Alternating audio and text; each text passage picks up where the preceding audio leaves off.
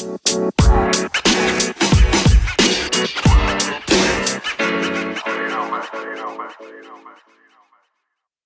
and welcome to another episode of Sicker Than Most. I'm your host, Steve. We are out here in beautiful Santa Clara, California, with uh, with my new friend Dom. Here, uh, uh, he's a friend of a friend. We got him on the show, and he has an incredible story. Um, you know, he like myself uh, got sober at the ripe old age of 19 years old, and um, you know he's um, he's currently at eight years of sobriety. Yeah, eight, I had eight years back in May, May 19th. Oh, my sobriety date's May 23rd. There you What go. up? Gemini sobriety. Um, and um, and yeah, he's got a great story. He's uh, you know, he's gonna bless us with his story, his uh, his um, experience, strength, and hope. And um, you know, we're gonna have a good time. So without further ado, Dom, how's it going? It's going well, man. It's a nice Sunday afternoon here. We're uh, I know this weather's killer, killer right now. Just got out of the pool, dude. Can't beat it. we're it. chilling. Yeah. It's you know got it got some fresh coffee, and we're gonna we're gonna do some we're gonna do some sobriety work today. Which That's is nice. right. That's right. And now you have a you have a, after the few minutes I just spoke with you prior to meeting you, um, you have a uh, very strong foundation in uh, twelve steps, Mm-hmm. and um, and you know I obviously you wouldn't have the time you you have if you if you Yeah. weren't, um, and um, what kind of like what kind of led into you you know um you know your life prior to getting sober and and how did how did you stumble upon you know Yeah. aa Yeah, I mean, I think I think the big thing for me is right. Like, I always start anytime I like share my story with people, um, even in you know an audience, a chair, what have you. You know, I always start with like the five kind of like foundational things, right, of anybody's sobriety, which is I have a sobriety date. It's May nineteenth of twenty twelve. I have a sponsor.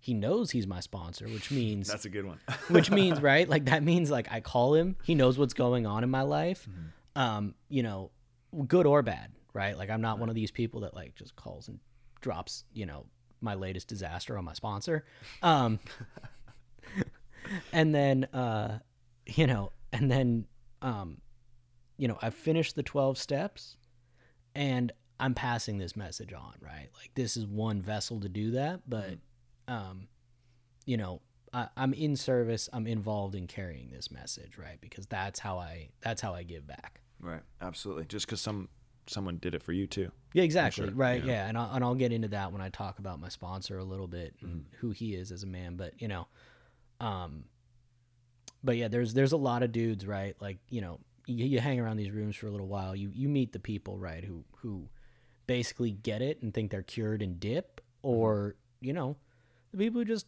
come and like hang out at meetings and you know yeah they're sober but like they're they're not giving back right? Even if even if what the program has given them is um is a lot. Right right. Well and it, it's uh you know it's talked about so much in um you know in the in the recovery community about oh you can't what uh, have what you what you got if you don't give it away right but um but then again it run we run into that problem of you know we're we're alcoholics right Yeah. we're selfish self-centered self-seeking Yeah. Yeah, what I mean? exactly. so it's not like and that's that's you know to my understanding that's the biggest reason why it's so important to give back is to get out of self be, not live the way you we were living for so long right you know and uh do the opposite of what our our alcoholism is trying Yeah. to get us to do exactly so, um, how did you know? How did uh, how did life look like before you were drinking? Yeah, absolutely. So I mean, you know, we, you know, I always kind of like to think of my story, right? What it was like, what happened, what it's like now. Um, and you know, growing up, my my family, you know, I was surrounded by alcoholism from an early age in my extended family, right? No one in my immediate family is an alcoholic, but you know, grandpa's an alcoholic.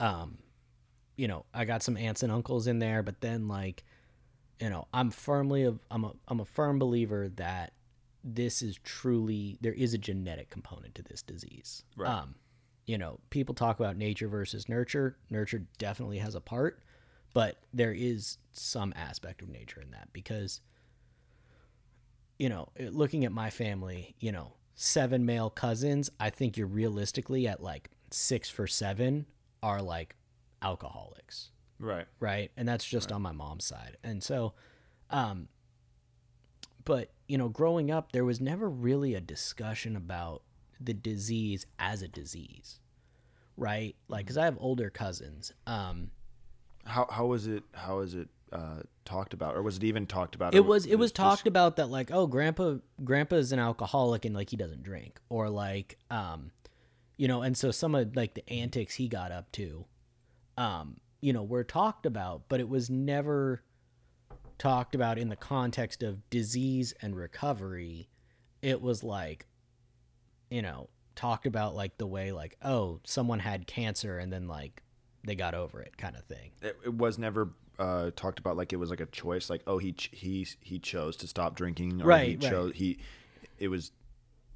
it- It was more of as his choice. It was yeah, it was just like oh the wreckage caught up to him and so like he was able to stop and like we all knew kind of like grandpa went to AA for a while but like there was never there was never like a message like despite being sobriety in the family there was never a message of like this is what ongoing healthy recovery looks like right and on the flip Gra- side Grandpa never talked to you guys about that either. no, no, no, no, no. And so, as there's like the shame factor, right? And so you never. There was the you know, you know, it, and to this day in my in my extended family, right? There was never a, uh, how do I say this? There's never a, there's there's no admittance, right? That there's like a family wide problem with this. Still, still, even though it's still a like a choice, like these people chose to. Well, yeah, yeah, or, or people just don't talk about it, right? Like that's Okay, like that's the thing, gotcha. right? It's just like it's this like f- elephant in the room, Mm-hmm. and you know, um, but you know, growing up, right, I have these older cousins who you know got into a lot of different wild shit. You know, some of them are like you know forty, right? I'm 28, so you know, there's a pretty good age gap there, especially when Mm-hmm. you're younger. And so, you know, hearing about like the wild shit my cousins were getting up to, it was never like, you know, this person's an active disease. This person, you know, has the family curt, whatever you have, right? Like, was there ever like a, um, like a codependent, like, uh, just like ignoring it or or or down downplaying it kind of thing, or was it more of like a shun them, like oh they're they was- can't stop drinking, they're a bad person. it was, it wasn't like, it wasn't like, oh, they're a bad person, but it was like, oh, they're making stupid choices, Okay, gotcha. right? Like, you know, and the, the message was don't do drugs, you'll end up like so and so, right? But there was never a discussion of like, you know, um, you know, hey, listen, like, you, you like the odds say that you will not be able to drink and do drugs normally because X, Y, and Z, right? Like we have this family, like this shit runs strong in the family. Right.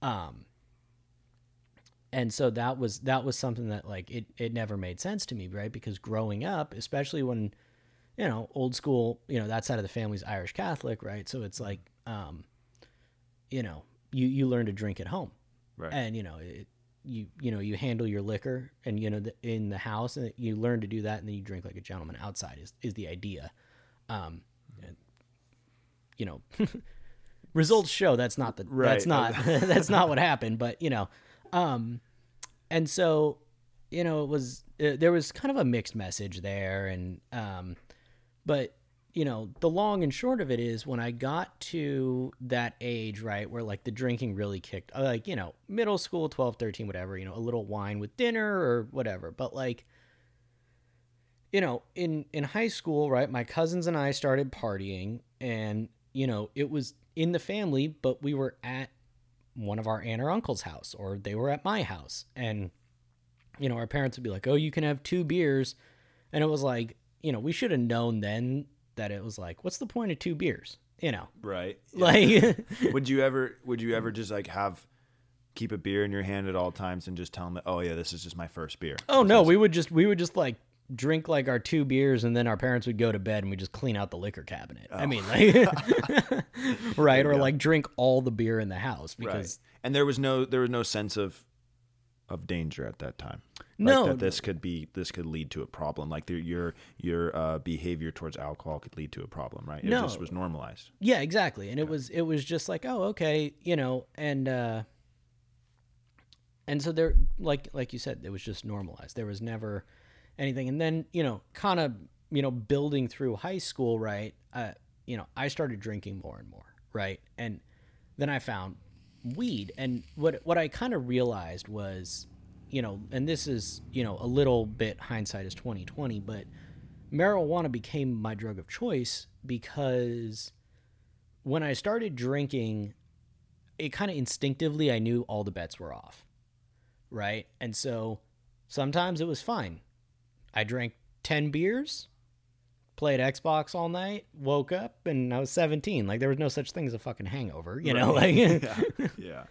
and so there was that, but then there were other times, right, where like stupid shit happened. Um, you know, uh, me and my cousins were getting fucking hammered, and then we realized at like one in the morning that we're out of beer. And of course, you know, like a good alcoholic at 17, I have a fake ID. And so, Nice. um, right. And that's like part of the insanity, right? Like I fucking made my own fake ID. Wow. Like I That's like impre- that's pretty impressive for a 17 year old. like I learned like I learned GIMP well enough, like which you know, free Photoshop, right? I learned that well enough to make like not a great one, but like got the job done, right? exactly Yeah. right. Now, was Like- it was it uh, California? Was it? A yeah, whole- no, it was California. I scanned Really? in my driver's license and then just like, um, basically, ironically, because I had like gotten a D in like a in an English class, I had to go make it up at the community college because it was an AP class. So I had to go Mm-hmm. make it up at the community college during the summer, and then I realized that like all of like the the nice printers in the community college library Ah, so like, Interesting. and they had like the print cards, right? Right, That are just like plain white plastic. And so I shaved one of those down and then I just like, you know, I mean, the barcode, I mean, it wouldn't have swiped, it wouldn't have scanned, right? right. But like from the front, because you could print a transparency layer and then like do your image and then get it onto the card. There You you, know, go. it was good enough, right? Like I said, it So, was so any enough. listeners who need to know how to make a fake ID, now you know. Community college printers, way to go. and so, so with that, you uh, you were able to kind of fuel a Oh, lot, a lot, a lot more of the drinking with that. Yeah, right? exactly. And And just- isn't that funny too? How instead of like being like a seventeen year old, like how our minds think, right? Like the regular seventeen year old is like you know just just playing video games, having a, having a couple beers if they are drinking at all, right? Right. Instead, you're like uh, Yeah. making a fake ID. So using Exactly. Mm-hmm. all of your brain power into into oh using the printer and then getting like the the um, software on the computer and editing Exactly. and everything like that, scanning it in, Yeah. printing multiple layers on this card, so shaving Exactly, it down, right. you know. So it was like, but it became this thing, right? And then I had it, and now I was right. Like now you're set. now, I but now I was the king, right? That's right. That's right. because I could, you know, right? Like I could get booze for whoever, right? I knew the stores that like knew me and would would accept it, and so, um, but anyway, back to that, like you know, one story of like the first time we did something really dumb, um, right? We had been drinking, and parents had gone to bed, and we were like, oh well, we need more beer because it was only like one in the morning. And so we drive over to this like liquor store in South San Jose from where my parents' house is, and uh, you know buy beer, you know whatever cheap beer. And you know I was a little, I, I I shouldn't have been driving, put it that way. And allegedly driving. allegedly, well I think I think statute of limitations is probably long sailed on this story, but There you go. um He was driving, ladies and yeah. gentlemen. um. Anyway, uh, I came home with a bush on the back of the car. Oh, nice. So I like better, better than blood on the front of the car, though. Exactly, exactly. but that was an interesting, you know, conversation the next morning when uh when my mom was like, Oh, and you didn't even know there was a bush on the "No, no, no." Oh shit. So my mom like comes. I want to know how you got out of this one. What was your What was your excuse? we went to McDonald's. Oh, there you go. Like keep it simple, stupid, right? Like But anyway, right? So that was like the first time we did something dumb. Right? And then you know, to keep the story moving here, basically the consequences continued to stack up. I stopped giving really any semblance of a fuck about school. Um, you know, so my grades were were on the down, but um, I was holding it together enough to pass. And you know, uh, most of my classes anyway. And uh,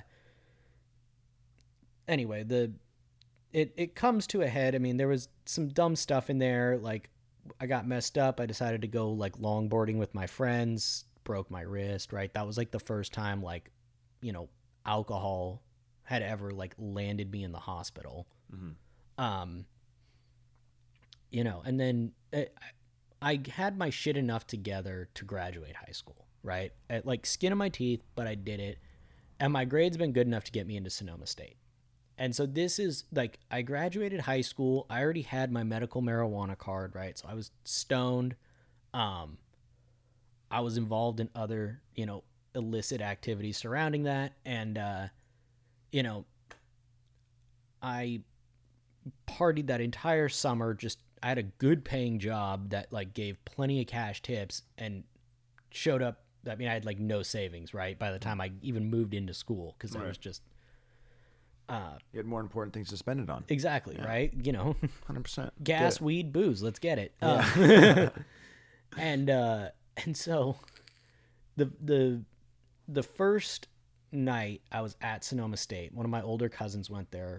Her uh, you know, she's a couple years older than me. She was like junior or senior, I forget. But and her boyfriend was in a fraternity. And uh she's like, you know, "Hey, you're coming out with us, right?" And I'm like, "I guess that's what we do." You know. And so we go out and it wasn't my first blackout, but I blacked out and uh, woke up in like the backyard of some like college fucking party house miles from campus.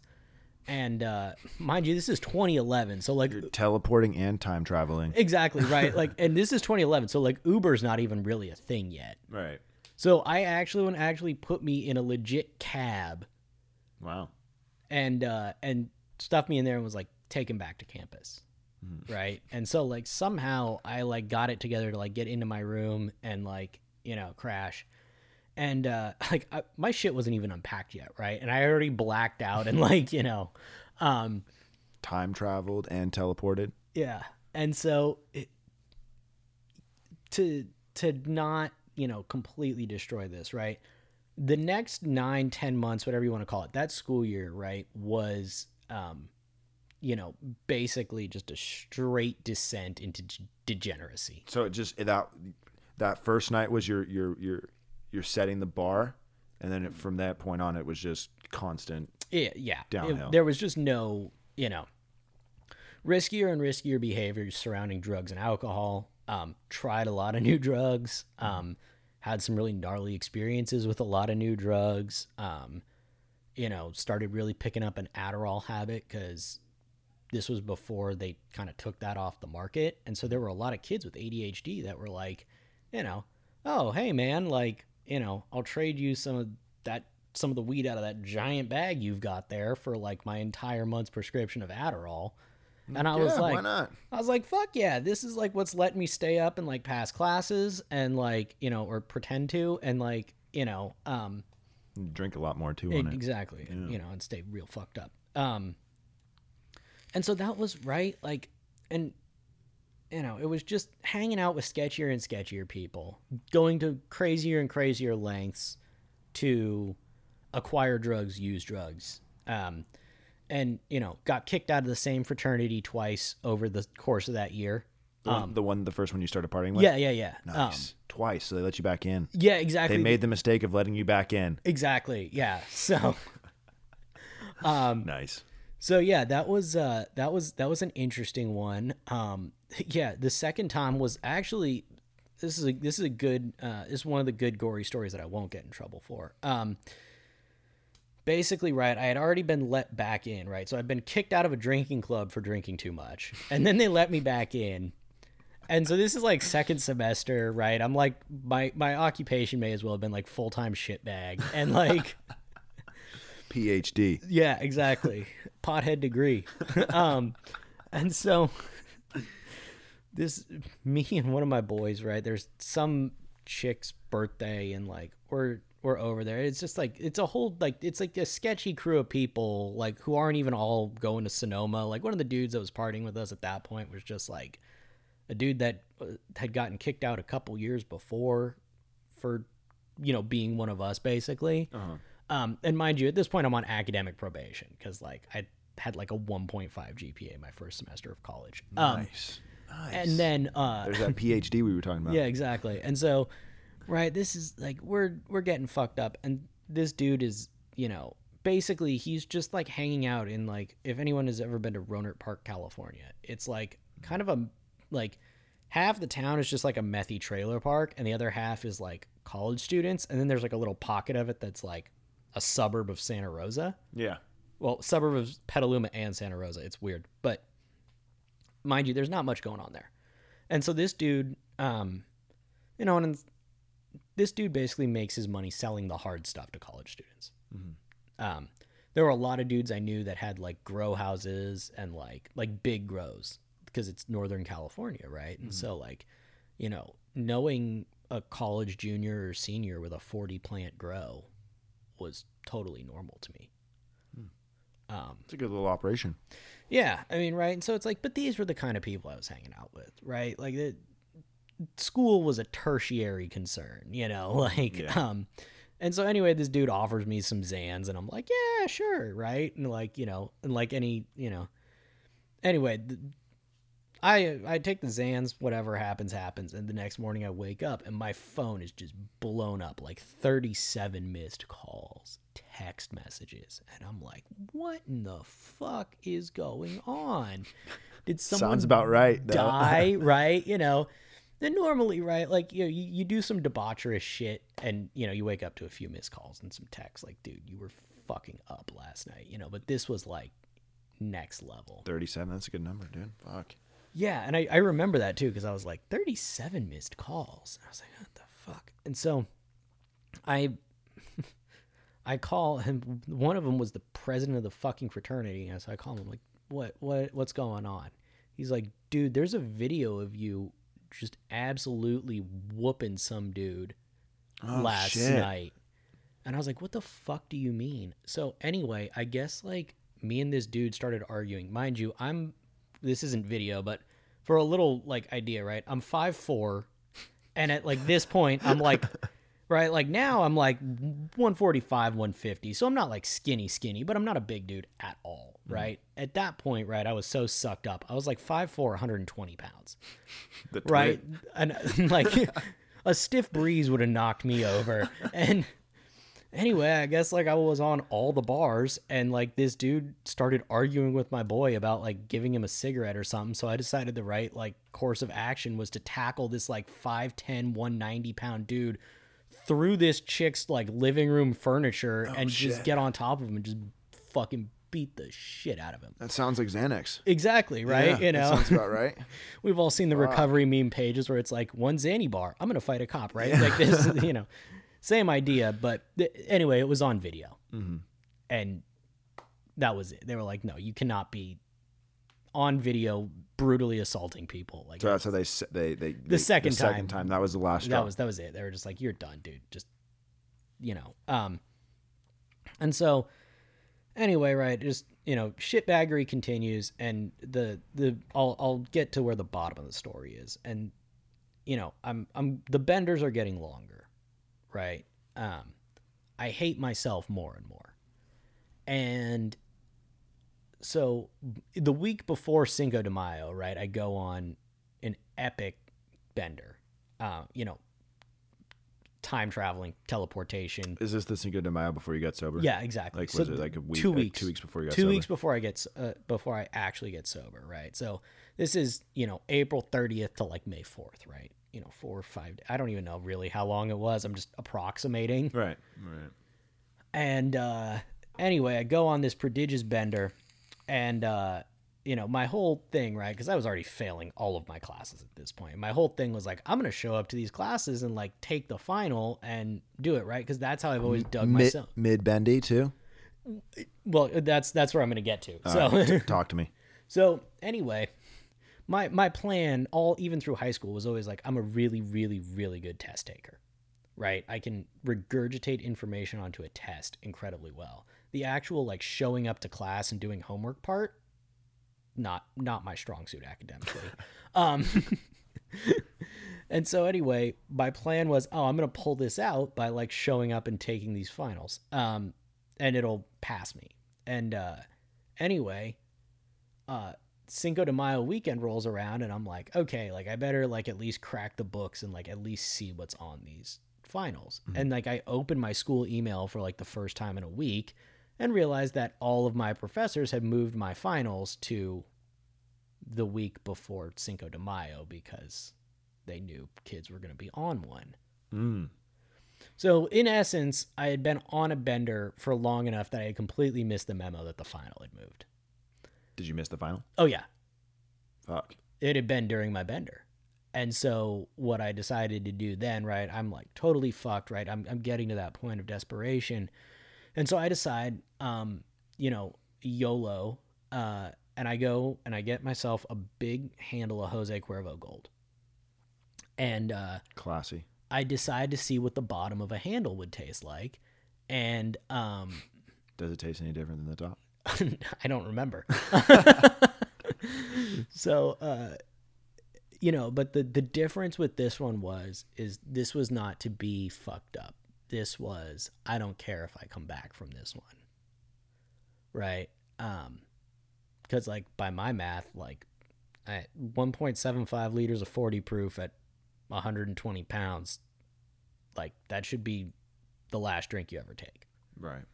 Um, and uh, I woke up. Obviously, I'm here talking to you, Yeah. not talking to you from beyond the grave. Spoiler alert. Spoiler alert: I lived. Um, and no hospitalization was involved, which probably means my liver looks like a rock now. But um, eight years later. Uh, but anyway, at that point, right? Like I realized, like it was like a half-hearted suicide attempt, half-hearted cry for help. Um, and uh, you know, at that point, I realized like, okay, something is very wrong. Something needs to change. Like I've been lying to people. People think I'm doing okay. Like this is not. This is not working out. Like I have dug myself into a hole I can't get out of. Mhm. And I'm like, and I'm a total mess. And so I ended up going to like the the Catholic center on campus, right? Because that was the only thing I knew. Like that was like, you know, when your life is really fucked up, go talk to a priest. Um, which wasn't like terrible advice actually. This dude actually like really took me and comforted me. Uh, I still exchange emails with him a few times a year. Nice. Um, you know, he's moved on, but like I still have his business card, his email, and his email address in you know kind of like a scrap box Mhm. kind of thing that I keep. Um, you know, and I and I exchange emails with him. You know, a couple times a year. He's you know had a few people, few young kids talk to me um, over the years, and anyway, I I moved back home, and uh, you know, I'm I'm kind of thinking like, all right, I'll be away from the party, um, and I'll be able to, you know, get my shit together. Um, and I had no idea like if they were going to let me back into school, but I was kind of hoping and praying, and like my student accounts were still active, and I was like, hmm, okay, this isn't the end of the world. And then, what was it? And then the the letter comes home, right? And it's you've been academically disqualified from Sonoma State University, which means your BAC is higher than your GPA. Get the fuck out and don't come back, right? Um, I didn't know you could go go get less than a one, but you can. Well, shit. Newsflash, kids. Good, um, good to know. And so, right, that was what started. Like that was that was right what started the journey for recovery. And you know the the not the most demoralizing moment, right? There was kind of like the step before the step, right, where like my mom very bluntly put it to me. She was like, "You do realize you have a substance abuse problem, right?" You know, and I was forced to admit, like, Was yeah, that was that kind of the first time she had mentioned it, or was that the first time you you actually heard her out? Or Uh, that was no, that was the first time like it was like it was not like it was it was blunt enough to get through to me. Right, because it would have been like it always been like, oh, how much are you partying? Is this recreational or like you know? I'm like, no, I'm just having a good time, kind of thing. But she ne- she never dropped that bomb on you. No, no, no. And this was the first time she like dropped the bomb on me and like made me look at it. Mhm. Um, and you know, basically, right, what it came down to was my my dad loved the man to death. I have a great relationship with him today, but he was sick of my shit, and uh, you know, and he's uh, I don't want to say he's a tightwad, but I mean he strict, strict. yeah, but I mean, and, and definitely doesn't like throw money around, right? Like he does not, um, you know, he he does not just like give like give free. I mean, he's he's a generous person, but like he doesn't just throw money at problems. Let's put it that way, you know. Right. Um, and uh, so he told me, you know, he pulled out his checkbook and he was like, "Look, you got two options. Either you can go to school, get a job, and get some help. Right? No one's ever said I had to get sober. Um, the initial plan was to go back to the counselor I had lied to throughout high school. Um, you know, he's like, you can do get some help, get a job, uh, and go back to school, or I can give you first and uh, first and last month's rent right now, title to your car, and you can get the hell out. And uh, at that point, I was off enough of the hard drugs that I was like almost in touch with reality, and I was like, hmm. Well, my piss would melt a cup right now. It's so hot. and I have no marketable skills except, you know, f- committing felonies for cash, essentially. Um, you know, That's the that's a great resume. yeah, exactly. Love that resume. Um, you know, so I was like, mm, I don't think we're gonna do that. So I, I, I was smart enough. That's kind of like a moment of clarity too, because I know a lot of times, and I'm sure in, in your story too, if your dad offered that option to you, where he's just pulling out his checkbook, he's like first and last in the title to your car, Go gone. Dude, that's I mean, that kind of sounds pretty sweet, right That- to a 19 year old. That's yeah. like the ultimate freedom. What Like, is it, a couple like a two grand and and a and a car? It was know? probably like three, maybe, Three? but Yeah. you know, the car was maybe worth three. You Yeah. know, it was like, yeah, but that's a lot of money to. I mean, you could you could go on a sick one with that oh yeah, as a 19 year old. Yeah, I mean, I think, I think, I think I was smart enough kind of at the time to know, like, like I knew, I knew how much my habit was costing me, Mm-hmm. And I knew what I had to do to keep up with that. And right, I knew, right, but it, when you're when you're in that when you're in that kind of that lifestyle, you, you can't necessarily quite see yeah, the clarity. You just I- it's like ooh, it's such you know ooh piece of candy. You yeah. know? Well, I, and? I think, I think the difference was, was that I knew, I knew what I had been doing, and I knew the cash flow I needed to well, wouldn't cut it. wouldn't cut it. And so I was like, hmm, that's not going to last that long if I don't want to be homeless. And minimum wage is like nine bucks. And that's, I'm not going to be able to pay too many bills. Like, just doing like the most basic math, like nine bucks an hour minus taxes minus rent, even if I starve, is not going to get me the amount of drugs and alcohol I want. And so my my next plan became like, okay, I'm So gonna it was more of a calculated plan as opposed to like a moment of clarity. Well, yeah, I mean it was it was a moment of clarity and like okay, I can I can make a change, but like really my plan internally was I'm going to get my shit together for 6 months.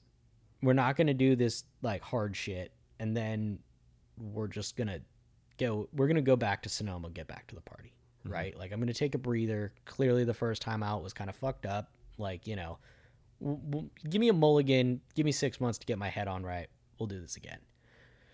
And uh and, and so I was like, okay. And so I go to this counselor and, you know, tell him what's going on. And I'm like, I'm so depressed. Like, I feel like my life's totally fucked up. And basically, he was like, well, dude, you've been drinking enough to kill a horse every day for 10 months. Like, you've been living off of a depressant. Like, no shit, you're depressed. Your brain chemistry is totally scrambled. Um, and, uh, and anyway, so I, but I ended up basically like isolating myself in my bedroom because like I didn't want to go to the kitchen because that's where the liquor cabinet was. And so like after 2 weeks of just like white knuckling and detoxing and just like trying to do this like sobriety thing, I finally like decide to go to do a meeting. Was that was that um, an idea from your your No. your counselor? therapist? No, he had he had like suggested it. He was like, "Oh, like try going to one a week and like and to be honest, like the timeline on like whether I went to a meeting first or met with this guy first is a little fuzzy now, like 8 years later and like in the middle of detox. So, Right. um you know, don't take this as an exact chrono, you know, chronological timeline, but the the first meeting I went to was May 19th of 2012, right? That's the date that matters here. And it was at Alano East in the basement of San Jose. That's the one. That's the one that looks like a big mansion, kind of, right? Yeah, exactly. Yeah, Yeah. yeah, yeah. I love that place. That place is the first time I ever saw the Serenity Prayer. Oh, okay. You know, the one, the, Yeah, that the back big room one, with the the- big Serenity Prayer Yeah, on the wall. Yeah, painted up on the wall. Yeah, I know that really sick. well. I had to So- do some community service there when I was like 14, and uh, I remember seeing that prayer and the big AA sign, and I was just like, it's kind of like, this? yeah, I was like, what? What's going on in here? What the hell is this? Is it like a church or some shit? Yeah, and so? I was down in the basement, right? And it was just like the gnarliest AA meeting I've ever seen, dude. This was like, you know, you hear people say, "Oh, there's a hey- rough, there's a rough crowd there for sure. dude." Well, yeah, I mean that's like east side of San Jose, Yeah. and like you not know, not like you can't find recovery there. It's just for a 19 year old kid, white kid that went to private school his whole life. Yeah, a little rough. Yeah, And so I'm down in this meeting, right? And it's like a Saturday night meeting. And like, I kind of picked it because like it was the closest one to my house that wasn't at the church I went to growing up. Um, and, uh, you know, I was like, okay. Like, and so I go down there and it's just like the wildest shit, right? Like I said, people say A is not a hotbed of mental health. That is like the perfect example of that, right? There's a whole bunch of random people in there, but one dude has like a big fat fucking Norteño tattoo above his eyebrow, Nice. who's like talking about how he's a pastor now, but like the devil tempts him with beer. And I'm like, okay, you're on one. And then like the next lady that shared is like, you know, she's talking about running from pimps and like her problems with PCP. And I'm like, okay, again, this is some really wild shit, right? So we're like 20 minutes into an hour meeting and like it's just this like random assortment of just in like dumpster fire level stories, right? And mm-hmm. like not to take anything from these people's sobriety because looking back now I realize like one day at a time, no matter who you are, billionaire to homeless person, right? 24 hours all we got. But this was some next level shit, right? And for someone who didn't really have any experience with the program, I was like, fuck this, man. Like, there's no way I belong here. But the important part is there's this one dude there who was at like on his fifth or fourth, fifth, sixth DUI, something where he should have been in jail, but he must have had like the best lawyer ever. And uh, he was like, "Look, man, there's a men's meeting here tomorrow at five. Come check it out." And I so right, I had like nothing going on, and I was like, "Okay, well, go to AA meeting, like smoke some cigarettes, like talk to these people who seem very interested in helping me, like." And I went, and that was when I like that was when I really heard the story or, or heard the message, right? Um, you know, basically, which was, you know, for the newcomer, was, you know, keep coming back. Don't drink between meetings. There is a solution. We'll love you till you can love yourself. Right. And like, some people came up to me, asked me how I was doing, and like, clearly they were like, Who is this kid? Why is he here? And I was like, Dude, I have like, f- like, I have like drank the wheels off my life at 19. Like, yeah. like I have nowhere else to go. It's either this or like tell my parents to call insurance because I'm checking into rehab. Um, and uh, you know, and they were like, okay, cool. Well, you know, keep coming back, and you know, and that was right. That was how I fell really into men's meetings because there's a there was a really tight crew of people there that were very happy to help me. Right, there were men that were, you know, between like like the next man in there was like 10 years older than me but there were a lot of men that were you know on the older side but that were legitimately interested in helping me And you could tell that it, it was it was real. Like it Yeah. wasn't like you know they didn't want anything. They didn't. No, they no, didn't, no. They didn't expect like you know it was just because they they genuinely gave. yeah A fuck. yeah exactly and like i thought like oh some of these fuckers might just be old and bored but like whatever you know like Yeah. um but you know that was right they really took me in um and so there was the monday or the sunday night meeting and there was like a tuesday late night like a 9.30 p.m men's meeting um at that building that had been started by some dudes that were like legends of uh you know santa clara valley aa but they were like car salesmen. And so they got off work at like 8.30 9 o'clock at night. So they couldn't get to any of the 8 o'clock meetings. Mm. and so they started this Tuesday night men's meeting, and that was, and that was, you know, and I think I had like a couple of months. I think it was like I got sober in May, and by like August, I was secretary of that uh, Sunday men's meeting. Dope. Just got right into service. Yeah, and that was it. They were just like, okay, cool, you're, you're up. Like, um, like they're like you know you, you you'll hear the term railroaded into service. Mm-hmm. Like those old fucks had it totally planned out. Oh you know? yeah, it wasn't by coincidence. no, no, no. They were like, all right, Dom, leave the room. You're nominated. And then like they nominated like one other dude who like barely showed up to the meeting. And then like I was out of the room for like 15 seconds. Then one guy comes out. All right, you're the new secretary. You start next week. Talk to me afterwards. That's tight. That's how it is, though. You know, sometimes you just need that. You need that that jump start. You know. right and like i didn't and so like you know I, right? Like i had just started on my steps. I, I waited probably a little too long to get a sponsor but like you know it was like 60 days or something and you know. Mm-hmm. But my sponsor right like this this was where you know because i've been going to meetings and like i was starting to get it but like I, I i could handle like okay don't take a drink today mm-hmm. right? But like people talking about a solution and like how their lives had changed and i'm like dude i'm you know if my life was like if it was if my life was like me under a massive pile of shit like now i've maybe got a straw to the outside you know like A little snorkel. exactly and uh you know so i'm like Little okay ship ship pile snorkel. I like that analogy. yeah. And so my sponsor, right? This was this was the man who really taught me how to do serious men's meeting AA. Right? Because Like that's like no bullshit. No no. uh um Oh God, what is it? Someone was talking to me about this the other day too.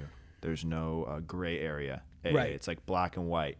exactly. You know, it's like you're. It's it's it's it's this way because this way works. Right, exactly. And it's and it's just like the men's meeting and he's like, I'm gonna pass this to you the way, you know, uh like the way it was handed to me. And he's like and so like I asked this guy, right? And it's it's kind of a funny story, right? Like I asked this guy, I'm like, Hey, will you sponsor me? And he's like, Yeah. He's like, You're gonna call me every day for seven days, and then if you can do that, like we'll get to work. I'm like, okay, cool. Um and so he gives me his business card. Um, and is like, you know, okay, call me at my desk tomorrow and I'll give you my cell phone number. Oh, he's making you work for it. Yeah. And I was like, okay, And I can I- do that. And like 2020 hindsight, you see why he did that. Right. You know, you Yeah. can't, see, I'm sure you sponsored many guys that you know just fall off. They say, "Oh, I want to sponsor," and then like Exactly. you were talking about this this Yeah. earlier. You said uh, your sponsor knows he's your sponsor. Exactly. And so, uh, you know, and and I'm a big believer in divine intervention in the in form of sponsorship. Right. A sp- a man will always appear in your life when you need him most. Um. And the reason I believe that is because the next day I call my sponsor at his desk number, and I'm like, "Hey, this is Dom from last night. Um, you know, I'm calling to check in." And he's like, "How are you doing?" I'm like, "I'm okay." You know, like my life is still totally fucked. Like it doesn't change in the last 12 hours, you know? Um, and, uh, and I said, how are you? And he's like, oh, I got fucking fired today. No shit. And I was like, say what now? Right. Cause I asked this guy, cause I had asked other people in the meeting, right? How do you find a sponsor? Like what, what constitutes a good sponsor? Right. Mm-hmm. And they were like, find a man who wants what you have or has what you want and ask him to sponsor you. And I didn't like totally understand like the the spiritual and program implications of that, but what I saw was this dude who had gotten sober at 23. He had a wife and two kids. He owned a house and was like fairly successful in technology sales. And so I was like, okay, like this dude's life is working. Mm-hmm. Right? Like it's like it's it seems like normal enough, you know, and this is kind of like in line with where, you know, eventually I want my life to be maybe, like, you know, um and he had a good message, he was funny, his mouthpiece on him, you know. But I was like, okay, I can I I, I can make it work with this guy. I think he's good. And so right, that was like a shocker, right? Cuz like I had asked this dude, you know. this guy's got a good job. And then oh no, he's fired the day I asked him to be my sponsor. Yeah, which turned out to be a blessing in disguise, right? Because it was it was a layoff. He got a nice package for it, and basically he was home for like the next like three or four months, Oh, chilling. right? And so like I was like working and like you know, uh, ha- like going to community college, but like he would text me and like be like, "Hey, you want to get in and out?" I'm like, "Fuck yeah, let's do it." You know. Yeah. So it just like it was just a good way to build a relationship with him, right? Like he Right. he was very available early in my sobriety, and like you know there was some shit where it was like you know we borrowed my dad's rototiller because he was redoing his front yard. I'm like, all right, listen, man, like you know, I can't I can't repay you, but like we can we can make this work, you know. Right. Yeah. Um, and so the, you know, but but one of the old school ways he passed down to me was like, you know, when I asked him to sponsor me after he said you're gonna call me, you know, this that and the other, he said, but listen to this. Uh, well, this was at our first meeting, really, and he said, listen to this. He said, I'm not your bank, your taxi cab, your motel, or your therapist. That's real. and I, and he's like, I'm here to get you through the steps. And I'm like, okay, that's what's up. This dude knows his this dude knows his plate. Not like not like in a demeaning way, but like he knows what he's here to do. Right. Um and then he said there's only two other requirements. And he said one is that you be as honest with me as you possibly can.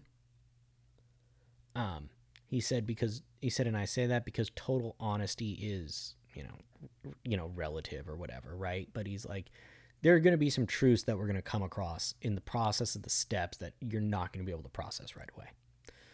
And he said, and the second thing is that when the time comes, you'll be willing to pass this on to another man. And that was it. And that was how, um, you know, and that was how I started my steps. And, you know, from there, you, you know, you're kind of like, it's sprawling out. But like the, the experience of getting through the steps with that man was, you know, was critically important to my life. And he and and he was the one that was like, you know, one of the other ones that he dropped on me like probably 2 weeks later was like, "All right, listen. You know, three meetings um three men's meetings a week." And he gave me the uh he gave me the kind of the rundown of like uh you know, this is good like Gorilla on Thursday night, which I think is well, it's moved, but it might be I don't know. It, well, now with COVID, I have no idea what meetings are going on. But he's like, Yeah. these. He's like, meet me at. Th- he gave me a meeting basically for every night of the week, and he's like, he's like, let me know which ones you're going to, and I'll let you know who to talk to. And so that was right. That was really how I got started, and that was where I found my footing, right? Because I was secretary of one, and then I got really involved in that Tuesday night meeting, and we grew it from like eight dudes to like 25 regularly coming. Wow. Um, you know, and that Tuesday night meeting, I considered my home group for like the first five years of my sobriety. Um, and then my life changed a little bit, like just and being at a meeting till 11:30 at night just was no longer feasible for me. That's that, that's heavy commitment right there, dude. Yeah. And so like but that was like like the men's meeting, right? Because I was there were these guys that, you know, I'm like 19 and then 20 and like I don't really have any friends. Like I went to young people's AA, but like it wasn't really what I was looking for because these guys in the men's meetings, right? They're they're dropping knowledge on me about being a man, being a sober man, and just living life, right? Like here's how you take responsibility. Here's how you show up to work. Here's how you like shower before you show up to work, right? Like all mm-hmm. the things that we're just like absolutely terrible at. They were starting to show they were they were giving to me and they were giving me the tools to just be successful in general, right? Like, you know, uh and I didn't not that it doesn't exist in young people's, I wasn't meeting those people. Let's put it that way. And so that was kind of, you know, that was kind of how I got hooked into men's meetings. The thing that kind of started falling off for me though was that I didn't really have any friends, right? Like there were all these like dudes that were older than me that had like girlfriends and like kids and like you know, besides like getting you know, lunch with my sponsor once in a while, I didn't really have anyone to hang out with. Cause there were like there was like young people's meetings and I would like go to the midnight or whatever to like meet people, but like besides that, it, there just wasn't anything going on. And so that was that was like the most challenging part of my early sobriety. It was like sorry. Um was that and then when I and then I you know um and I couldn't figure it out. I couldn't crack the code on this, right? Cuz like and then what did I have? Like I had like a year and some change. And I met this dude who became like uh, like to this day is like one of my best friends on this planet. But um he was a student at Santa Clara at the time, just wild, you know, and he like didn't really have a sober running buddy either. And so like we we had gone to the same high school and like um you know, all this stuff and like it just became this kind of thing where like we were we were boys. But now all of a sudden I had someone I would hit up, right? Hey, let's go to a meeting. Hey, let's do this, let's do that, right? And so we were like it just became like a very natural friendship to have someone that I could do this with that you know I vibed with. Right. And at th- at 20 years old, not a lot of people are even thinking about getting sober, let alone even have problems have even developed. right, You know, exactly. like I, you know, before even having a legal drink, who's it's a very small group of people, hmm very small group because AA is already a small group of people. I mean, Relatively ret- speaking. ret- yeah, to the greater population. But then when you go to AA, there's to find someone who's 19, 20, who Yeah. who who has the same drive and recovery as you Mhm. is very rare, yeah. very rare. Now, um, after you met this, after you met your your uh, the sober running buddy, did you have uh, did did you build like a group from that, and and if so, how'd you do that? Yeah, so that's that's what was kind of wild, right? Was like so we had this we you know, it was the two of us, right? And that was kind of where it started. And then but we were all we were both sponsored by dudes that went to men's meetings. And so the expectation was that, right, we were we were going to keep going to men's meetings. But this dude I met, we had gone to the same high school. And it's a, it wasn't a very big high school, right? It was it was all boys here in San Jose. You can probably do the fucking math. Um I think there's only one here in San Jose. yeah, exactly. But I don't want to. I don't want to besmirch their good name by dragging them into this shit. But um, you know, this. But the like we knew who the fuck ups were, right? Because we were we we hung out with them, right. and so Birds of a feather flock together. Exactly, right? And so we we knew who these people were. And then like through the grapevine you would hear like, "Oh, so and so is back from uh school. They're uh you know, they they're in rehab or whatever, right? So you'd hear about like the different people that we knew from high school that were like getting sober. And so kind of when we heard about them, right, we would hit them up. And we'd be like, "Hey, like you know, like heard you were kind of like struggling or you were like coming to meetings or whatever, like we're two dudes, like we all we all went to the same high school. Hit us hit us up, we'll go to a meeting with you, kind of show you what's good uh with recovery around here. And so that was how we started building the group, right? like recruiting people. But basically, right? Like once we Yeah. once we heard once we heard people were um were getting fucked up, you know, or then and then trying to get sober, right? We would reach out and just be like, "Hey, heard through the grapevine, um let's hit a meeting," right? And so And that's dope too because that's like a um that's a level of service that like goes beyond just being at a meeting and if there's a newcomer there like you reach your hand out and say what's up, you know, and Yeah. intro- introduce yourself cuz now you're actively going out and like, you know, finding people and, and, and showing them like the ropes Mm-hmm. with you know that they may not have ever been able to experience prior to that because you know there's there's a lot of like getting sober there's a lot of fears and insecurities and stuff like that and so a lot of people don't even make make it and you know initially in sobriety let alone you know long enough to find their support group. Yeah. so that's why it's so huge. And like another thing too is like that's something that i think there's not enough of.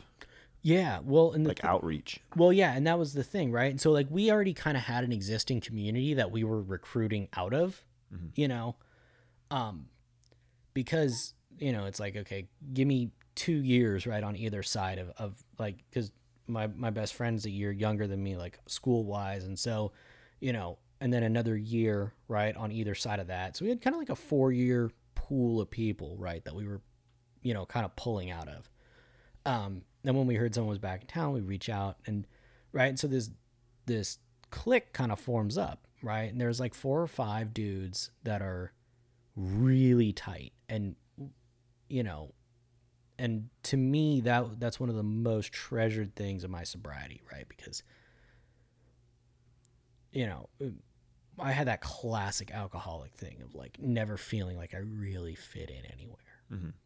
and now right it's like i had all of a sudden right like you know 16 17 right i have those that you know it's some of it's teenage stuff some of it's alcoholic stuff but you know just like where do I fit, right? And then, you know, 5 years later, right? I'm like I'm like the little king of this group of people because I have, you know, the ringleader. exactly, right? And so I'm like, oh, this is wild. But like just starting to do stuff together, right? Like having fight nights when the UFC is on, you know, watching the Warriors playoff games together, right? Just like whatever it is, just making making a making an available space for young sober dudes to hang out um that's not a meeting, right? Because it's like meetings are important, don't get me wrong. But like like you were saying earlier, like what you got like a year and some change, and you realized like it was that was missing. Right, exactly. Like I didn't have like, you know, cuz like that's the thing, right? Like if you're just like sitting bored at home, right? You're like, okay, fine, I'm not drinking, but like Yeah, and, and when you're when you're in sobriety too, like you like being sober is a is a huge accomplishment even for those 24 hours. right. But sometimes we need to see a little something in our lives, right? Mm-hmm. Besides just the fact that I didn't drink today. Sometimes that's all it is, but sometimes it's like, you know, can't just be this. Right, exactly. This can't just be the best that sobriety has Yeah. to offer, you know? Exactly. And so that was that was where it came to. Was we were like, oh, sweet. And so like we had this group of we had this rad group of people. We have this rad group of people. It's it's kind of changed a little bit in the last like year. Some people started moving away to you know take on these opportunities, but you know, it was cool because right like we had this group, and then you know at the same time, right like I sponsored like I was sponsoring people, right? And like so I was and so were my so were my clique, right? So we're, you know, for a little context, most of us have between like 1 and 3 years. We're kind of teleporting through time a little bit here, but like you know, this is still sub 5 years sobriety. But we've all got enough time that we're sponsoring people. And you know, it's like eh, learning how to sponsor someone is a is a skill unto itself, right? And there's no instruction manual, right? There's there's the guide in in the in the big book, but it doesn't tell you necessarily exactly what to do on specific situations, right? Right, right. There's countless times where you'll get a sponsee call you and it's just like or even just someone struggling calling you and you're just kind of sitting there just like yeah, you know, right? And so, so I had this group of guys. We were all learning how to sponsor together, um, and bouncing our experience off each other. But then we had, but like at this point, right? I had met this this kid that would go on to be my first successful sponsor. I had a couple other people ask me to sponsor them, and they just you know, been various shades of not ready. Um, but this dude, right? So anyway, I, I had moved in with my best friend, that this my running buddy, and so we're like living in a like a shitty little apartment, like right by Santa Clara University. So uh, two miles from where we're sitting now, maybe. And uh, you know, he's a student there. I'm going to USF Business School, and he someone calls him and is like, "Yo, there's this freshman that's like struggling with getting sober. Like he's just fucking up." And he says, "All right, tell him to meet me outside of this hall in like 15 minutes." So he jumps in his car, drives over there, grabs this kid. Right, we basically kidnapped this random kid off the street and bring him to this ghetto little apartment, right, where we're like making sober? Check this out. right? Where we're like exactly right? Like we're making dinner and i'm like well you're gonna eat because you're here. Hmm. And like and we're like okay what's going on? Right? And this kid was just not ready for this right? His life was just as broken as mine was, but like, you know, it it you know, it's just a very hadn't, hadn't surreal had like- that moment. You know? yeah, he hadn't had that moment. He didn't really know like much about same kind of thing. Didn't know much about recovery, but like, you know, as opposed to me kind of like easing into it, like we just basically grabbed this motherfucker and threw him in the tub, you know. Um. And so anyway, that was the, the I ended up sponsoring that guy, and we I, he was the first guy I ever got through the steps. And the reason I love to talk about this story is a he's one of my best friends on this planet um, even though he lives back in the Midwest now. Uh, B, seeing the light come on in his eyes was what congealed my experience of like two and change years up to that point. Uh, you know, people talk about like, you know, oh, like, you know, you, you won't, you don't get this thing until you sponsor someone. And I, I was like, okay, yeah, but whatever. And then like, but then when I did it, I was like, holy shit. This is like you're like really passing it on, right? Because the other thing it forces you to do is like teaching anything else, right? I've taught a lot of people a lot of different things in my life, but what it taught me to do was tighten up my program. No one, no one wants to be the hypocrite. you know? No, no, no one wants to be a hypocrite and like, and right, and like, you're so nervous, like you don't want to teach someone wrong. Right. It's, You it. I mean, in in the sense too, like when you're when you're sponsoring, mentoring, or even just giving advice to someone, Mm-hmm. you you in a sense have a responsibility to Right. to not lead that person down a wrong path because God forbid something happens to them. It's not like their life's on your hands, but like you do, you did play a big part in it. Well, you yeah. know? And then another thing too is when when you were when you were going through the steps with uh with that first sponsee, did how how did it? Well, I, I kind of partially know the answer to this, right? But like, how did it change your perception of the steps? So, right, like the first time I did it, right, I was just trying to figure out, like, okay, like it's it's like a right, like the twelve steps, right? It's kind of like a treasure map, but you're not really sure what's buried at the end of the rainbow. I like that analogy. Yeah. Oh, You don't even know where the fuck the rainbow is half the time. Right, exactly. right? And you're like, okay, how is talking about the people that I hate, like, you know, because resentment was kind of a foreign idea, but like, mm-hmm. all these motherfuckers I got a problem with, how does that help with the drinking thing? Yeah. Like, you know. So you you need a little faith, right? Like that's why that's why we start the steps with a, with with faith in a higher power because you know, you you got to be able to believe that what you're doing is going to yield results. Right. And so that was like I'm like, "Oh shit." Um you know, walking working him through it right? It it connected it solidified the path, right? Because your life is like as you're getting sober and working the steps and I didn't like my steps were a marathon, not a sprint, right? Like it worked out to about one a month.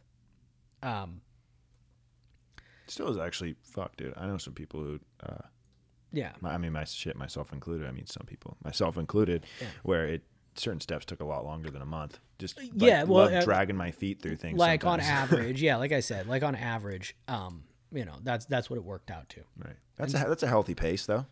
Yeah. absolutely but like it but the rest of your life right when you're getting super sober the rest of your life is basically moving at warp speed Right. because you're trying to learn how to be a functional human again and and so like guiding him right was allowed me for the outside perspective to actually hook the spiritual journey together. Um and so that was like i mean you know and like after him right like i've i've never been one of these guys that's had a big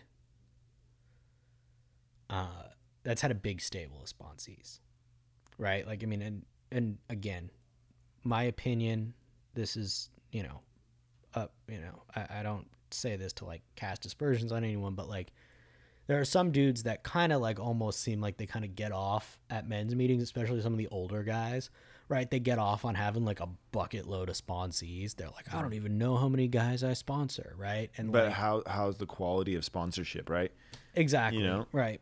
And so you know, Plus two, fuck. It's like you better have it's better to like, you know, be actively like working steps with one person than having 10 people who call you every once in a while just to mouth vomit their problems and then, you know, only call you again when shit shit gets rough instead of actually getting into the solution and maybe, you know, having a better life moving forward. Exactly, right? And so that's like that's like I've had like a couple like a small handful of really really solid sponsees. And isn't that crazy? 8 years of sobriety and it's and the amount of people it's it's sad. The I think amount it's of, like 3. Yeah, the, you know, the amount of people that actually get it and are willing to like do the work to stay sober.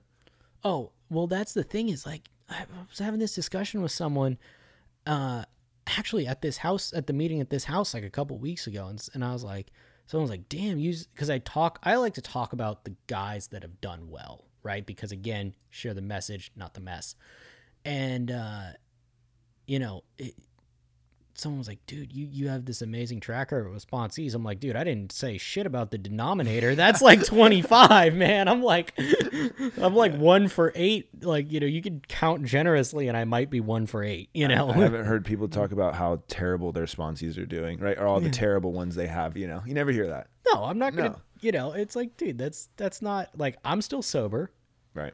right? And there are three people, yeah, three, who have like finished the steps with me and, you know, Gone, And, on like- to, gone on to live successful lives. Exactly, right? And like um you know, and like and my boy that lives in Chicago, like he's like I don't sponsor him anymore. Right? Because I'm a big believer in face-to-face sponsorship. Oh yeah, it's huge. It's Like- huge. I don't think. I mean, there's something about human connection that is like it's it's almost spiritual. You know what I mean? And and to be over the phone or on Skype or Zoom or whatever, like it works, and that's why I've been I've been so kind of uh, reluctant about the Zoom meetings with this whole quarantine is because yeah, I'll go to them, right? I'll I'll I'll hop on Zoom meetings and stuff, Yeah. but um, I'd rather roll the dice and go to an in person meeting Well, any day than than do Zoom because you're there. It's the before and after. It's the fellowship. It's the talking. the, the meeting people. before and the meeting after the meeting, Right, right? right. And like and that was You don't get that over the phone. You know the the not. the the um the just being able to be in a conversation face to face with someone you know who's who's helping you stay sober. Mm-hmm. You know, it's just there. Uh, you can't even explain it half the time. Well, and the other thing is, right? Like there's a there's a distinct difference in the how do I say this?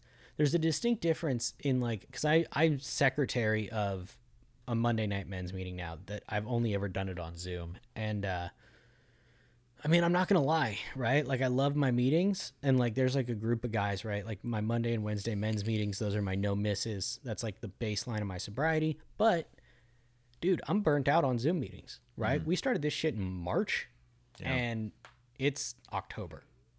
Yeah, and when will it end? It's uh, seven, we're seven months. We've like I haven't been to like with the exception of like two meetings here. I haven't been to an in person meeting in seven months. Really?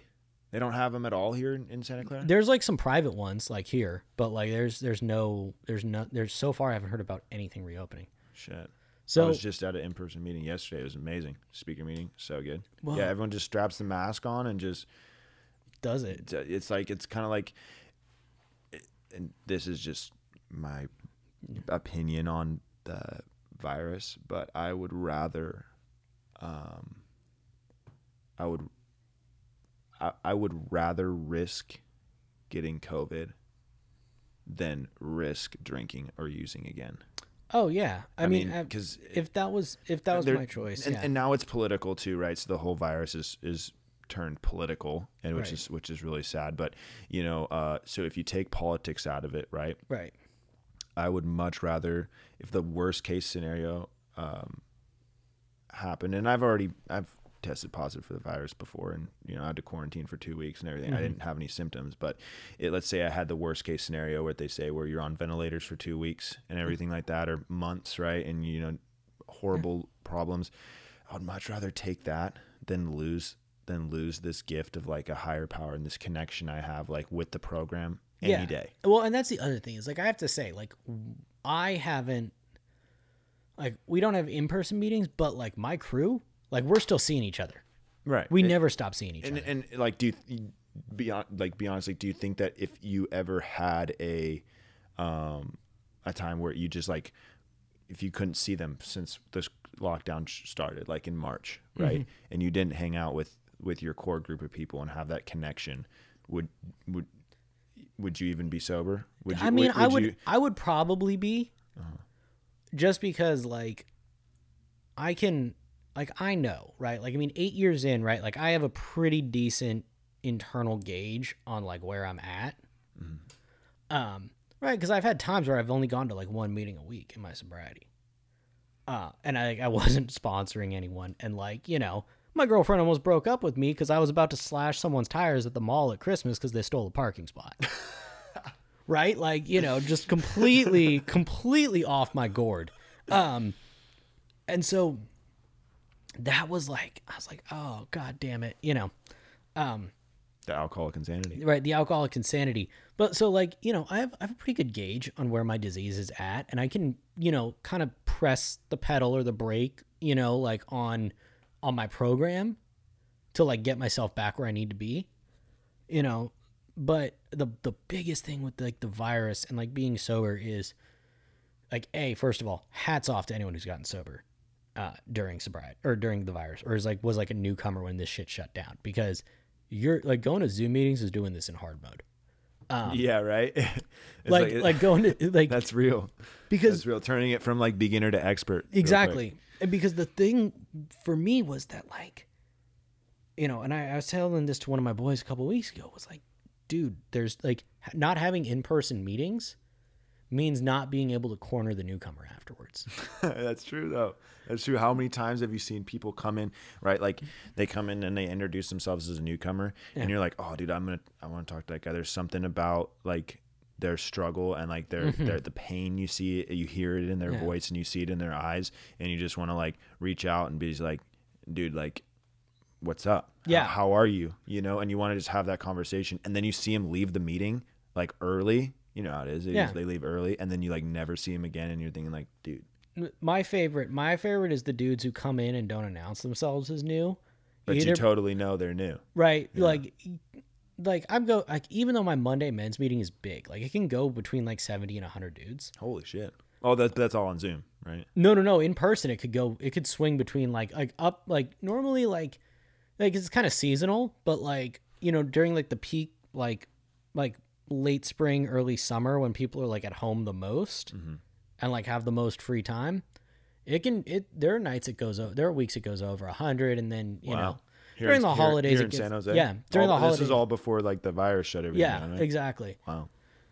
and then uh, dude it was crazy when the virus kicked off like our like the Monday meeting was like up to 130 dudes because no one had anywhere to be You hate to you hate to see that too, dude. You hate to see when like all those people no longer have anywhere to go. Exactly. And so like we but like the th- the thing is right like there's there's a group of people like you know who comes and goes from that meeting. Even a group of 100 people. Like you know who's who hasn't been there before. Right. You know, you know when someone's kind of like that newcomer like shifting around nervously. Hiding in the back. yeah. Exactly. Like they don't like Or like just looking straight down at the floor the whole yeah. time. they, they just have that like they have that really uncomfortable like Yeah. like You just tell shuffle about them. Yeah.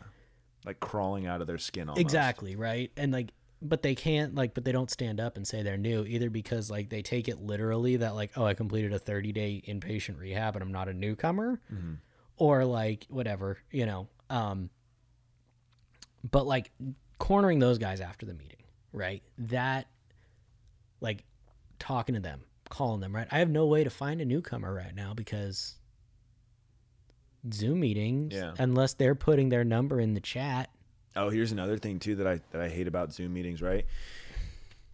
I can go in and I can be on a Zoom meeting, Mm-hmm. but guess what the fuck I'm staring at when I'm on the Zoom meeting?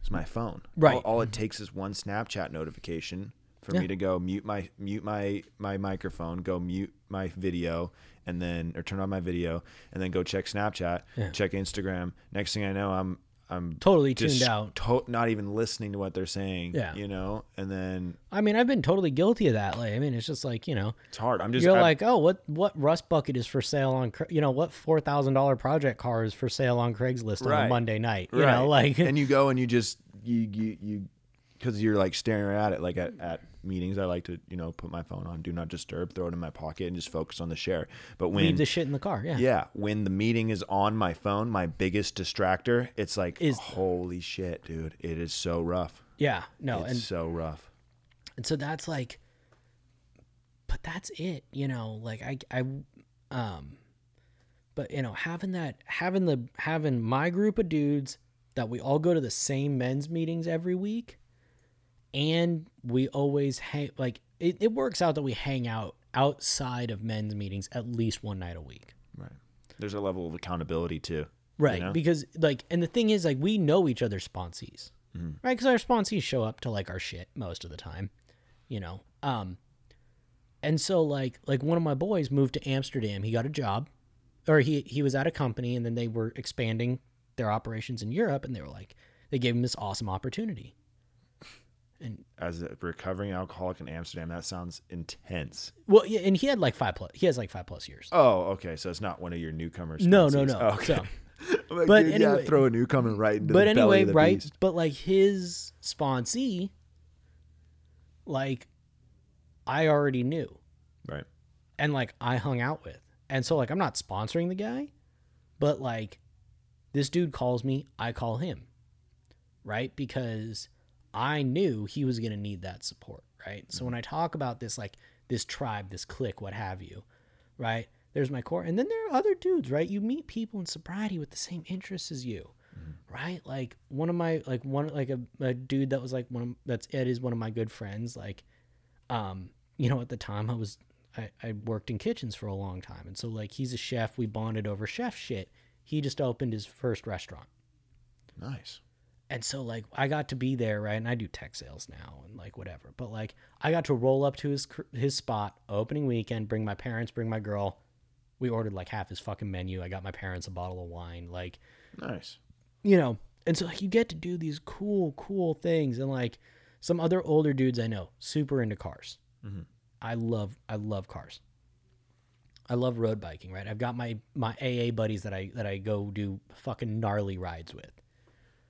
And like that's, you know, kind of to, to to put a, you know, ra- throw my arms around it, right? Is like the the, you know, what it's like, what happened, right? And now we're at like what it's like now. Um you know, there there's a lot of like cash and prizes AA, right? That people like, you know, country song in reverse. I got my dog back, got my truck back, got my job back, right? Like, um, you know, and like, uh, like that's you know, and that's cool, and like you know, and I could talk about you know, it's like four cars, all these different jobs, like you know, I've got you know, fucking front row seats to UFC fights because of the program. Like, I've got some just some cool, you know, kind of cash and prizes stories.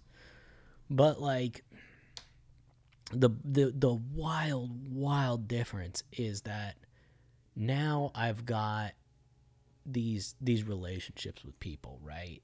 That are just like I can't like you can't replace them, right right? Cuz like I've got, you know, and I you was- would have never met these people if it wasn't for sobriety and, it no, wasn't and there's and like AA. and like one of my good friends is like fucking like 50 years old. This dude and I talk like 3 times a week. And he's like because would have never never met before no, yeah. never.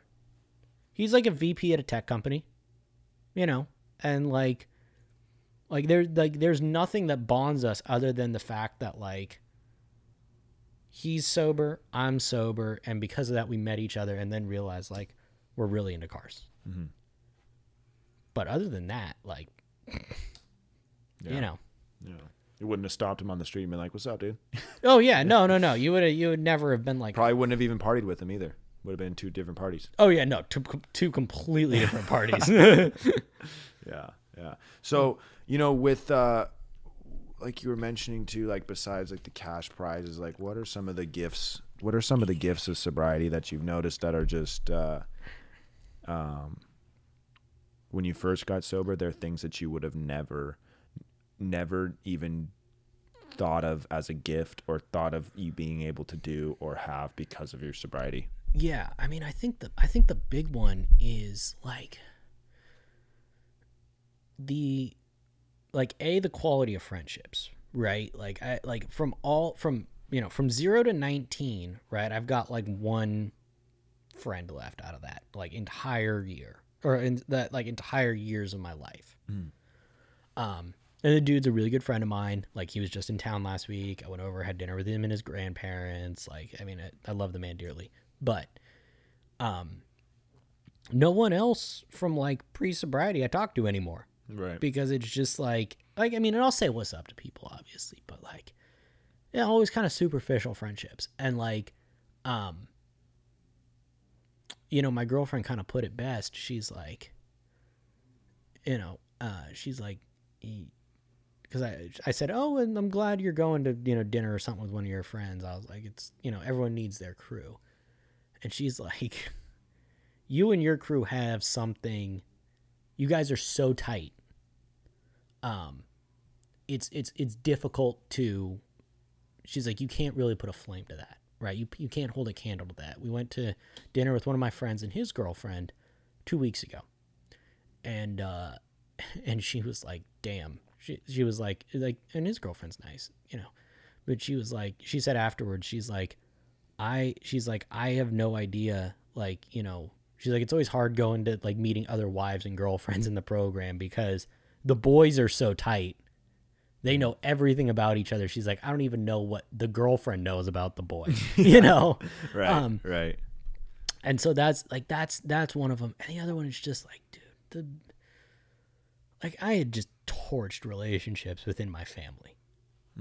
Right? Like i mean it's like and now like i'm like after this i'm going over to my parents house for dinner like every sunday because like we're italian and that's just you know the, you know dago shit but Right. like right you know, like we're gonna go have dinner with my parents, and like I'm gonna help my dad. My dad's getting older, you know, he's in his late sixties now, and like you know, so it's just like just being able to like be around and be like, Dad, leave leave that heavy bag of cement in the back of your car. I'll come over this week and get it out for you. Let's keep your discs in your back, you know, like yeah you know, and it was like so stuff like that. It's you know, I guess like you know most normal people take it for granted, but like we just have a deeper appreciation for it I have a real deep appreciation for it because like there's I've met so many people who, you know, have really really damaged those relationships. Um and generations of alcoholism have really dissolved those relationships. Um and uh you know, and then on the flip side, you know, it's like or and people who are just um how do I say this? Like you know, they they've they've missed that chance, right? the you know someone someone died before someone could get sober um you know that's it's just something that like i i couldn't imagine living without so Right, right. It's it's uh not not a lot of people get a chance to uh to really live live that life, mm-hmm. live this life. You know, they don't they don't uh for for whatever reason, whoever's uh, the mastermind behind existence is uh picks and chooses. Some people get it, some people don't, and Yeah, it's just the way it is. But you know what, man? I'm I'm gonna tell you something. The and I heard this, and I'll tell a little story about it. My my my grand sponsor said, you know, the this program is not for people who want it. It's not for pro- people who need it. It's for people who do it. Because if if it was for people who wanted it and people who needed it, we'd be holding meetings at the fucking HP Pavilion or whatever it is, the SAP Center now. Fuck that. You know, when the HP Pavilion. yeah, the Shark Tank, motherfucker. That's what's up. um, That's right. right, but there would be like, you know, we'd be holding fifteen thousand pe- person AA meetings like on the weekly because, Oh yeah. yeah right, yeah. like we know people are fucked up, Mhm. but that's not the reality of it, right? It's it's for people. The people who get this are the ones who show up and do the work, Right. and uh, you know, and and accept the fact that the first step is, you know, admitting you have the problem and starting to do the work. Mhm. Um, you know, and that was like, dude, I mean, like painful story, but like my cousin um, died homeless on the streets, right? Because he was terminally unique, right? He did not believe that there was anyone else out there who could relate to his story. No matter what, you know, I, I said to him, you know, whatever. You know, and there were a couple times he strung a few days, like, I mean, literally like a few days together. But it was, uh, you know, it was one of those things where it was like, you can't, like, he never showed up and did the work, right? And I don't, and I don't say this to, like, put this as a moral failing on my cousin, because that would be fucked up, uh, to put it bluntly. But that you know that's where that's where the dividing line is right is that like that insistence that desperation that willingness whatever you want to call it right where you just keep coming back Right. And and it's it's not about the uh it, if you don't do the work and you don't get sober, it's it's not any fault of your own other than the diseases, right? It's, Right, It's, it's- exactly, It's, yeah. the disease of addiction and alcoholism took another life, right? right the fact that you and i are here having this conversation is the ex- is the miracle it's, It's the, the miracle, exception not right. the rule Because it's like the baseline, right? Right. Our disease wants us dead, yeah right? Like it'll, I guess it'll settle for us in jail or you know whatever, but it really wants us dead. That's Yeah. the, that's the that's its goal, right? Right. So if you don't make it, you know, and and it, this this can be taken the wrong way, right? But Yeah. if you don't make it, it's it's just the reality of it, you know. statistically that's the expected result right, right. But anyone can break the statistic. Right. And that's can. yeah, and that's I mean and, and again, like I want to like put it out there that like you know, it, I'm not we're like we're not on here trying to say fucked up things about fucked up situations. But like that is like statistically the like the amount of people who will experience recovery of any kind, right? We're not I'm not going to, you know, Big Book says we don't have a we don't have a corner on the market of recovery from this hopeless state of mind and body. Some people find Jesus, some people find Allah, some people go to Mormonism, some people go to smart recovery, um, what have you, right? Like if, if you can find that spiritual connection that allows you to change your life, more power to you, many blessings. Um, but you know, um, it, this, and I'm on here talking about it today because it works for me. But the the reality is that even if you took all those people who found Jesus, who went to smart recovery, did 12 step, right? Like if you put all of them together in one big group, that's still only a tiny fraction. Oh yeah.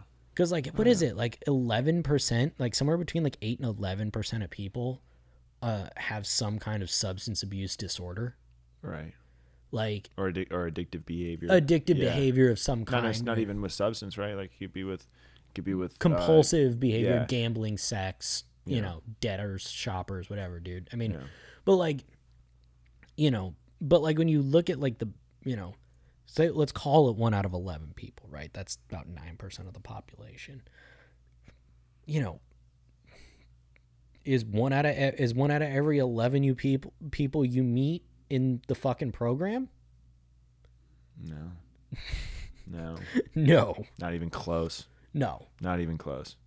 And and um you know, that's why that's why it's a miracle, right? right. If we forget if we forget that like it's easy to forget. Mm-hmm. It's really easy to forget when when life happens. It's easy to forget. So, Yeah, dude. yeah. but that's but yeah i think that's you know i mean i think that's that's kind of my story you know i mean as far as like you know i mean the only other thing i could say is like really like you I know was about I was about to ask, yeah. I was about to ask as we wrap up the show, is there is there a, a nugget of information, a nugget of of hope or or, or um, wisdom that you would like to drop on the listeners here before we wrap it up? i mean in the words of in the words of my sponsor work the steps or die motherfucker uh, I like that. I like that. uh but but really you know, uh, we can make a T-shirt. we can make a T-shirt with that. I bet. I bet you that shit would be that would that would sell like no other. That would that would be a good merch. but yeah. you know, um, but really, you know, I, I've talked a lot about that fellowship, right? And you'll hear people say AA is full of cliques or whatever. Like, find a crew, stick with them. If you think AA is full of cliques, you're right. Go up and join one. Hmm.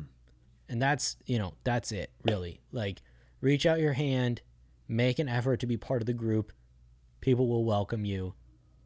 Get in where you fit in and enjoy the ride. Yeah, and never forget too that like every one of those people at one point or another felt like you. Mm-hmm. Oh, absolutely. They felt yeah. exactly like you. Sometimes probably felt worse than you too. Oh, absolutely. Yeah. So, well, Cool. thank you, Dom. I appreciate you uh, hopping on the episode, and um, you know I like to end every episode with this. Yeah.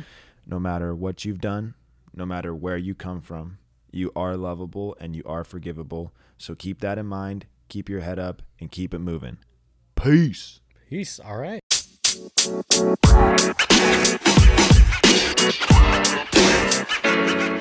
man. You